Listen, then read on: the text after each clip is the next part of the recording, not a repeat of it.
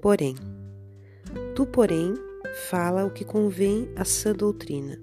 Paulo, Tito 2:1. Desde que não permaneças em temporária inibição do verbo, serás assediado a falar em todas as situações. Convocar-te-ão a palavra os que desejam ser bons e os deliberadamente maus, os cegos das estradas sombrias e os caminheiros das sendas tortuosas.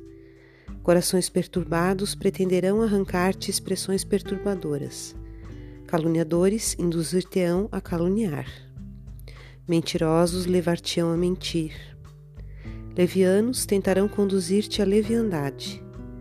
Ironistas buscarão localizar-te a alma no falso terreno do sarcasmo. Compreende-se que procedam assim porquanto são ignorantes, distraídos da iluminação espiritual. Cegos, desditosos, sem o saberem, vão de queda em queda, desastre a desastre, criando a desventura de si mesmos.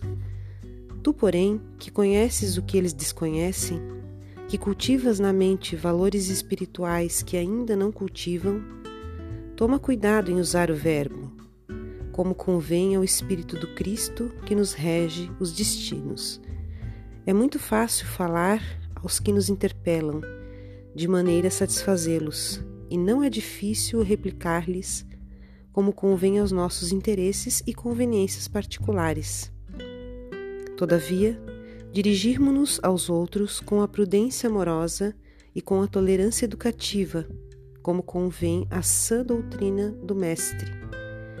É tarefa complexa e enobrecedora, que requisita a ciência do bem no coração e o entendimento evangélico nos raciocínios. Que os ignorantes e os cegos da alma falem desordenadamente, pois não sabem nem veem. Tu, porém, Acautela-te nas criações verbais, como quem não se esquece das contas naturais a serem acertadas no dia próximo.